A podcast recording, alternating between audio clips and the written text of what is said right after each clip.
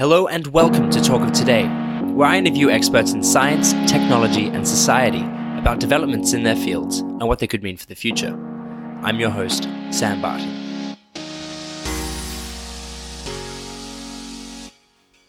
So before I get into it, just one or two announcements. Firstly, I've uploaded a few videos to the YouTube channel, so check them out. One is on how much would it cost to crowdsource a solution to the clean energy crisis. And hint, it's less than 10% of global fossil fuel subsidies. The other one is on the automation revolution. So if you want to find if you want to check them out, head to talkoftoday.com or go to the Talk of Today YouTube channel or Facebook page. They're posted there. Also, the digital productivity tool I've been working on, LifeTab, is now available on the Chrome store. Head to talkoftoday.com and go to the LifeTab page to install it. Just so you know, only those with the link can access it at the moment, because I haven't officially released it yet. There are some changes that I'd like to make before making it widely available. But in a nutshell, it's a program that pops up every time you open up a new tab. It acts as a to do list and as a data tracker for things like sleep, exercise, meditation, and a few other things. So, some exciting developments underway, so stay tuned. So, the next podcasts coming up are on some really fascinating topics. The first one is on anti aging with Aubrey de Grey, and we basically talk about how we might live forever. There is a very, very realistic possibility that those who live for the next one to three decades may live to a thousand. So let that sit for a minute. And the other interview is on the future of food with Dr. Liz Specht from the Good Food Institute. And basically, we talk about, just like I said, the future of food. Things like lab grown meat, plant based meats, and all that fun stuff. And that was a really fun conversation. These are developments that may not only drastically reduce our impact on the climate, but also reduce suffering in the world by a significant amount. And by suffering, I mean the suffering of animals. And how we quantify that and measure that or compare that to our own suffering is a whole nother question. But I digress. And that video is actually going to be available on YouTube as well, so you can watch the podcast or listen to it. So it's up to you. Anyway, on to today's episode. The topic for this episode is concussions. Towards the end of last year, I chanced upon a publication from the Queensland Brain Institute called The Brain. The entire issue was on the science of concussions. When I was in high school, I used to do a bit of boxing, and I'd been considering getting back into it. But given the fact that it's a sport where the main target is your head, combined with the news and research about concussions coming out across the world, I was having second thoughts. So I decided to reach out to the Queensland Brain Institute to chat and explore the topic in more detail. Today, my guest is Dr. Fatima Nasrallah, one of the senior scientists looking into traumatic and mild brain injury at the Queensland Brain Institute, which is based at the University of Queensland. So I present to you my conversation with Dr. Fatima Nasrallah. I'm uh, Fatima Nasrallah, wor- working as a senior scientist at the Queensland Brain Institute, um, University of Queensland. Um, and uh, my research is mainly focused on traumatic brain injury and uh, uh mild brain injuries, uh, or what we call concussion. Mm-hmm. And I became aware of your work, as I said previously, um, a couple months ago, with the uh, the first edition of The Brain, which is a, a publication or a magazine that um, the Queensland Brain Institute uh, has just started. Is that correct? It's, it's, it's a new, yes. So yeah. it's a it's a new it's a new um, it's a new sort of edition of a magazine, or probably the first edition uh, that was on concussion, and uh, it uh, focused on uh, NFL players and concussion around NFL players, what the symptoms of concussion are, um, how we can diagnose them, and what we're doing to be able to contribute to the field of concussion. So, what exactly is a concussion? As I, as I said, there's a sort of extreme range of a mm-hmm. brain injury, and concussion is basically a brain injury. So, you have the extreme of a traumatic brain injury, which is a very severe, uh, and you have the very mild extreme, which is what we call a concussion. And a concussion is basically an impact to the brain. So you've hit your head, um, but the knock uh, is not sort of visible. So mm-hmm. you don't have a um, scratch, you don't have a, um, fracture of a bone. And so, what happens if you have to envisage your brain as like a, a small jelly type, uh, uh, a small jelly, you know, uh, and, and, and that's in a, in a cushion of, of, of, fluid around it. And then you have the hard case, which is like a metal skull or so. And so, what happens is that this brain or this jelly, which we call the brain, is, is always protected by this uh, fluid around it. And so, it swims in this fluid. And if you hit your head against the wall, um, this this fluid sort of serves as a concussion so that the brain inside doesn't hit to the skull. But when you're playing sports or when you've had a car accident and that and that force is really hard, so the acceleration is so hard, so high, the brain inside hits to the skull very forcefully, and that's and that cushion of fluid is no longer um, a cushion because the, the force has been so hard mm-hmm. from the acceleration or the whiplash, acceleration deceleration impact. And so that's what we call the brain bruises because it hits onto the skull from the inside. So most of the time, they're not visible um, bruises to the brain. You can get multiple bruises, you can get one bruise. The severity of it really depends on the symptoms that you get. Um, and it might be less severe, but you might have more symptoms because that depends on the region of the brain that has hit to the skull. And this is what makes it so variable and so uh, hard to hard to understand in a way what are the symptoms of a concussion? Because I'm sure, you know, as you just mentioned, if a different part of the brain gets hit, the symptoms could vary. So I feel like it could be quite hard to know when someone is indeed concussed. Depending on the severity. It really depends on the severity. Mm. So it depends, uh, you know, you can most doctors, if you go to a doctor after you've had a concussion, if you've realized that you've had a concussion, uh, screen for more than 25 symptoms or signs of a concussion. So you might have dizziness, you might have vomiting, you might have just a mild headache. Um, you might have blurriness in the in the vision. These are all symptoms that they look for. But you know, if say for example you're playing soccer or you're playing football, or and and you do have a concussion, some people don't even feel that they've had a concussion. Um, some people uh, get knocked out from a concussion, and that's where the severity lies.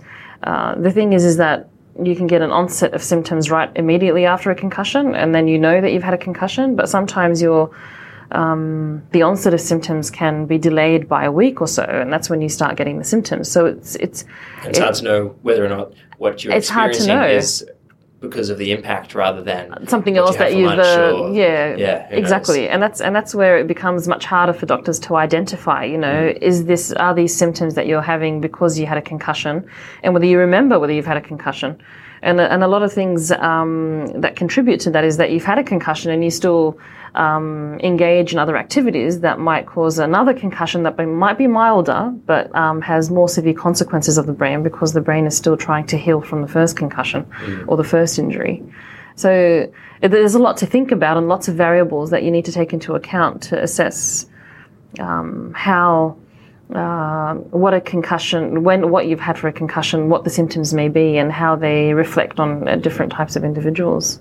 So, when the brain gets bruised, what actually happens on you know the, the cellular level? Like what's actually causing the? I mean, I'm sure it is somewhat complex, but is there? Could you comment or just in, a, in very on? simple terms? I mean, the brain is made of cells that function in a normal manner manner every day. Um, so you have cells that take up energy and they um, take up nutrients to uh, to perform the daily activities, for example. Um, now, if that part of the brain is bruised, obviously that cell is damaged. So the way it takes up the energy, the way it takes up nutrients, the way it functions with the rest of the cells around it, because they all form a homogeneous sort of system-like way of performance, um, it just doesn't function the right way anymore because it's damaged. And and this and depending on how severe that damage is, it can either recover with time or it can sort of uh, cause further damage downstream to other cells around it, and, and, and then the consequences become more severe. Okay. Um, I think there's not much information out there on, you know, I mean, there's there's a range of, of things that might happen to the cell. So, you know, you might get edema, you might get energy, energy disruptions, you might get um, I don't know what type of molecular pathways that would get damaged, but it's really hard to pinpoint, especially from the research that's available on concussion, what the background or the underlying pathology is, um, especially from a single cell. Mm. So in the human brain, we can't pick up those changes, no. and that's why we go back to preclinical studies where we use animals to be able to identify at that single cellular level, you know, can we detect those changes? So, for example, in animals, you can do single electrode recording. So you can put a needle into the brain and or an electrode, and it can measure the the potential of a cell and how it's functioning, or the neural activity of a cell. And Didn't we discover something earlier on this year? Um, I think it was done at Berkeley, UC Berkeley, or something, where the oh god, I'm I can't remember, but it's something like the part of the brain, part of the, the neurons are far more active. I'm going to look this up um, because um, I think it was the active Berkeley because it, it changes. It, it's the um, no, it doesn't matter. Ignore me. Move on. I just I, I wish because I messaged my friend Sri that I was telling about about because Yeah. I saw some headlines and it's really easy for publications or not publications but you know just there's shitty journalism in the world and they just like take a headline and then they just yes, you know run with it. So I said, hey, what is the significance of this? And he said, oh, this is actually quite significant. But it's obviously not significant enough for me to remember it, so we'll move on. Okay. Um, so, how long can a concussion last? Because I understand there's something called post concussion syndrome. So it's basically what well they refer to post concussion syndrome is is referred to the symptoms that you get. So based on the symptoms, you either have the syndrome or not. Now, as I mentioned earlier, you can either get the symptoms immediately after the concussion, um, and they might go away the next day or the next week or so, and you might have uh, long-lasting effects of concussion. So, for example, you might have heard of the rugby player Justin Clark. He had concussion. He had symptoms from a concussion last up to two years following his concussion. Very debilitating um, effects. So he was an aeronautical engineer who was a very bright student at, at uni. Um, and after his second or third concussion, it uh, it went down down track. So he started getting um, very very bad headaches. He wasn't able to uh, to do just even the simple tasks of um, of understanding what he read, of doing simple tasks at home. Um, even walking became hard for him, and it took him about three months to be able to start getting back on track. But he was still couldn't remember things. He had a, deficit, a very significant deficit in memory. Um, even going back to university to do his modules, for example, it would take, uh, you know, he couldn't do them all at once anymore. So he had to do one every semester and then, you know, accumulate those over time to be able to. So you look at these consequences and you think, you know, he's a rugby player who's been playing maybe, I don't know, ever since he was a young child. Uh, but the only concussions that he can remember of are only one or two. Um, and it was only that third one, for example, that that really um, uh, sort of surfaced the symptoms that weren't there before. So, and and this is what's become a very hot topic at the moment in terms of uh, uh, the the repetitive injuries that you might get and the time frame between those injuries. So one thing we're not we're not we don't know is how long does it take for a concussion to repair itself? Now, why do some concussions last for years, uh, months? Why do some concussions only last for a week and then the and then the symptoms are gone? And um, when they do last for months, how long does it take for them to repair? And so, if you've had one concussion where you don't get any symptoms after that, how long has it taken the brain to recover from that one concussion? You know, if you if you get no symptoms, does that mean that your brain has not been injured or has not been bruised in a sense? And then you go ahead and still on the field, you're still playing, and you get another concussion. You say, oh, you know, this is the concussion that really caused these severe symptoms. But is it that repetitive injury that you've had that's accumulated this consequent, this severe injury to the brain that's caused it to surface as a as a very bad um, health threatening symptom also? So any impact on the brain that causes a little bit of damage is classified as a concussion, even if there are no symptoms. Like any Yes, any, impact So to the brain. e- even the smallest. yes. So it's, it's really hard to say. It feels like a big spectrum. Of It is a very- It's a, it's a very big spectrum. But the thing is, is that we don't know what's happening on the inside of the brain. So you can see now in the NFL, they have these sort of bands which they put on the head to assess the, the pressure or the force of the mm-hmm. of the impact when when a concussion happens. And so there's a red light that comes up or a green light that says, oh, you know, you know, you've passed this sort of threshold.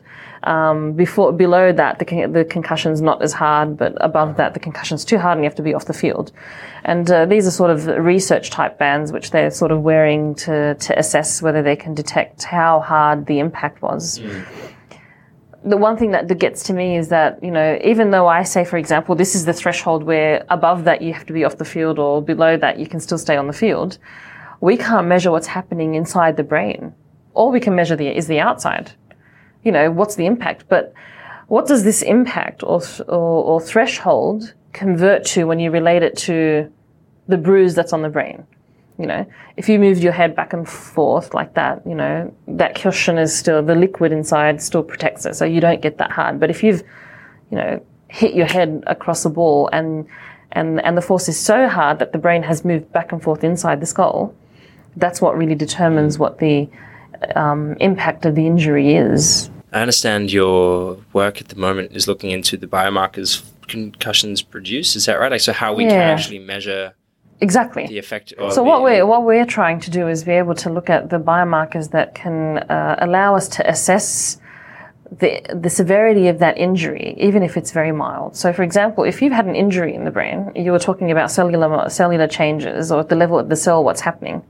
So when that cell becomes uh, stops working, for example, or it becomes uh, or it gets damaged, it starts secreting things to tell you that it's damaged. You know, secreting markers like uh, I don't know um, an axon marker or a protein that um, that's because that cell maybe broke down, then the proteins in it broken down, they get secreted out into the blood, for example, or into the cerebral spinal fluid. It gets secreted somewhere into the body, so that you can um, then probably measure that as a um, as a reflection of the damage that's happened. So if you've had, for example, I don't know, 100 cells that have been damaged and broken down and you get secretions, those secretions are going to be less than when you have maybe 1,000 cells. This is just a, a sort of uh, trying to make the uh, picture a bit more simple um, in terms of, but the numbers are not right, obviously. And so you obviously get more secretions into the blood, and the and the levels of the proteins in the blood are much higher compared to when you have a more low, less damage, if you know what I mean. Mm-hmm. Yeah, yeah. And so, trying to assess what these markers are that are being secreted into the blood. So, taking for example normal people or prior to an injury and then post concussion, and then see if you've done a screening of of I don't know twenty or thirty markers. Um, and you know that these markers have increased after the concussion, that can give us sort of an idea where we can correlate the severity of the concussion. So if somebody has been knocked out due to a concussion versus somebody who's had a mild concussion where they don't see much symptoms, but we know that there's been that impact on the field, um, how does that reflect in terms of the concentration or the amount of these markers that have changed after a concussion? So it can give us an idea. So if you hopefully we can get to a stage where if you've had a game and you've been and you've gone I don't know, and had an impact or been knocked out or went to the hospital, if you just take a blood sample or a saliva sample, uh, you should be able to determine the levels of these markers and and and based on these levels, you can say, oh, you know, it's taken you a week for these levels to come back down, which is sort of representative. The brain has healed itself compared to maybe months where those markers are high and there's something that's contributing to that. and it'd be great to get a like a, a test in real time just to be able to you bumped your head, you come off the field, do a saliva swab. Oh, Exactly. any marks present. Yeah, and I think I think we'll get to that stage. It's just very early at the moment because it's just we've, we're still at a stage where we really don't understand what's happening. You know, For, first you have to understand what's happening. Then you have to get the the the, the diagnostic ways to diagnose what's happened, and then third you have to uh, once you know what is changing, you can create treatments for that, or you can advise on certain precautions that can be done. So, what actually happens when you lose consciousness? Is there a some sort of threshold that we cross where the the brain's like, nope, we're gonna turn off the lights for a for a few seconds? Do, do we know what causes a loss of consciousness where an impact is concerned? I don't know what causes that sort of switch, to tell you the truth, that, you know, you're sort of okay and then you've lost consciousness, but it's all related to uh, blood pressure, it's related to your peripheral system, apart from the brain as well. Okay. So, um, you know, if much you have like, loss of loss of blood, blood to for a couple seconds, yeah, and that's yeah, yeah, okay. yeah, and so the peripheral system has much more to play in terms of that compared to the brain because obviously your brain hasn't gone dead; it's still functioning. Um, but also the you know what the impact of loss of consciousness on long-term effects of the brain is also an interesting topic because if you've had an impact and you've been knocked out or lost conscious loss of consciousness most of the time relates to loss of oxygen to the brain for example so you get hypoxic and hypoxia is one of the main detrimental effects of brain function Okay. we know that you know when you get hypoxic, so people who go up to very high um, mountain climbers, they get very hypoxic, and so brain function deteriorates more when you have hypoxia. So a loss of consciousness is sort of a, a second of that of Yeah. that you know, and how frequent it happens might contribute more to the to the severity of the symptoms that you see or the long term consequences that you see. So it's It's not good. yeah, no. Um, what about the use of helmets in sports? Do they have any impact at all on the brain and on limiting the effects of or the potential effects of a concussion? I mean, if, it's, uh, because what, what we've said so far, if we understand what concussion is, There's no impact at all. theoretically or logically, you wouldn't say that a helmet would have any positive or negative impact on on on on the um, progression of of, of unless what it a crumpled a sufficient amount. Unless there was a lot of crumple, as if it was like a, a you know, a car. The if it crumples, it absorbs the energy. But if it's like a nice hard helmet, then you're just going to be your brain's going to be bouncing around regardless. Yes, exactly, exactly, and and not only that. I mean, I, I would think that you know my my view on this is that helmets only help in terms of external mm. fractures, external, but on the inside, what's happening? The, the it's all related to the force. Yeah, and if anything, they give you a false sense of security. I mean, Exactly. watching the NFL players, they are crazy. They are flying weapons. They just launch And it's themselves. because they have, um, you know, I think they'd probably take, uh, um, uh, they think about it twice before doing it if they didn't have a helmet. Yeah, oh, for sure. Yeah, and so and so that's and it's definitely a false sense of security. So, um, in any way, my thought on it would be that it probably um, has a negative impact on the progression of a concussion compared to uh, uh, without having a helmet, for example, because you, you're more cautious when you don't have one. So looking into uh, you know the different football codes and the experiences of some of the players um, down the line, you know maybe retired players, what have they experienced um, in terms of brain health uh, after you having retired? Hmm. So, I mean, it really depends. You see, so some players have played all their life, and they have, and they've been have concussions throughout their whole career, and they don't suffer from any debilitating cognitive deficit or so. They seem to function normally. Um, I mean, in terms of IQ, I can't sort of say, but um, you know, there's different factors that play a role in that. Um, but at least from the studies that have come out from NFL players, for example, which is a huge amount of studies, uh, uh, amount of players that have been invested post-mortem wise, we know now that there is a relationship between um, you having repetitive concussions uh, over time and early onset of dementia, for example. So we know that they have um, low physical, low mental health, low cognitive health um, earlier on. And and, and that raises the question as to why some people play, for example, rugby throughout their whole life, or play any type of sports that that they're at risk of multiple concussions throughout their life and have no issues, and others that do have very debilitating issues or um, health uh, conditions earlier on, like say at the age of forty or forty-five. Um, which has sort of raised the issue as to whether concussion predisposes you to early onset of dementia. And this is a very, very hot topic at the moment because that may be the case. If you're damaging cells over and over again, obviously you're at the age of 40 or 45, where you're supposed to be at the peak of your mental health, um, you're getting degeneration of the brain um, that looks similar to Alzheimer's disease, and that's what we call chronic traumatic encephalopathy.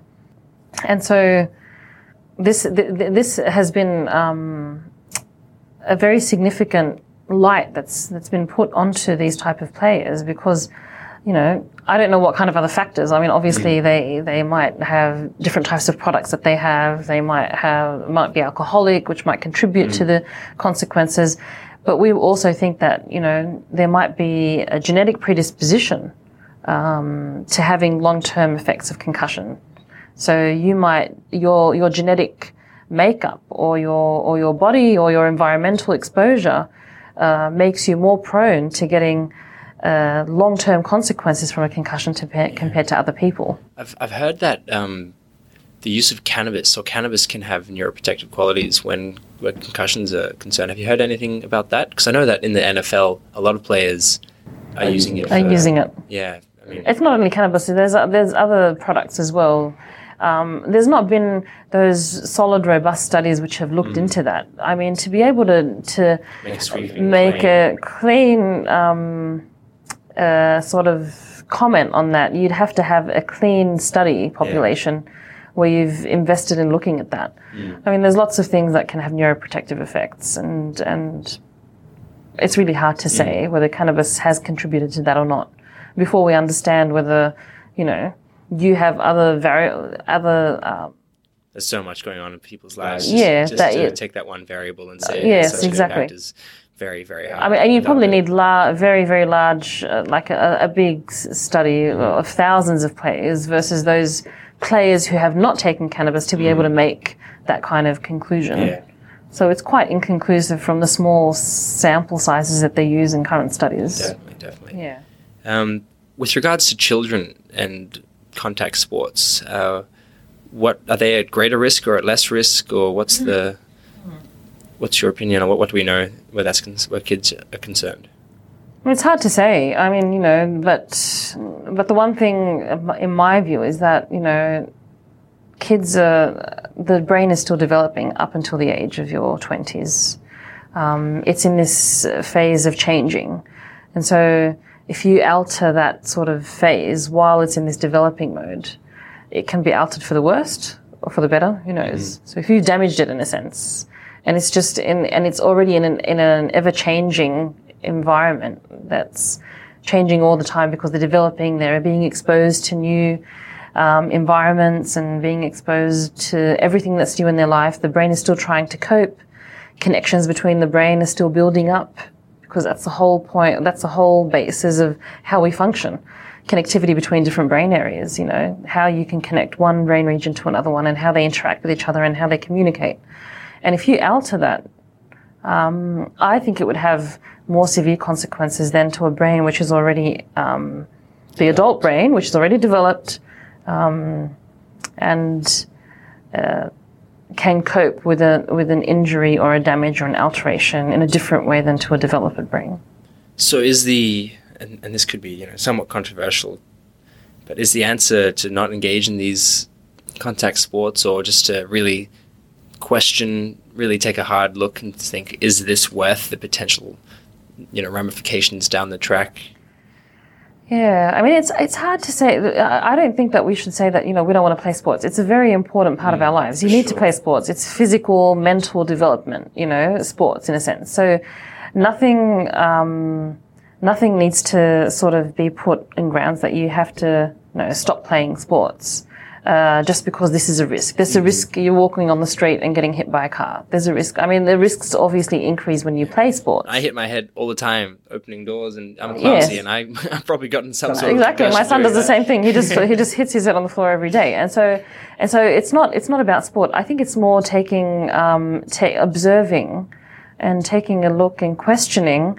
Um, if you do have an impact, or if you observe an impact, what you need to do to um, lessen the effect of that impact on your child, for example. So I think this is where parents have to stand and sort of say initially, um, mostly before concussion became a big topic, people used to just ignore it. Oh, you know, he had a bump on his head with his with his mate during rugby or during football, or I don't know during tennis. Although it's very unlikely in tennis, but um, and then you know, he's had a te- headache and then they just, he goes back onto the field. And I think this is where parents or rugby teams or players or friends have to sort of, you know, put a stop to that and sort of say, no, this has to be looked at more seriously because, because it is serious.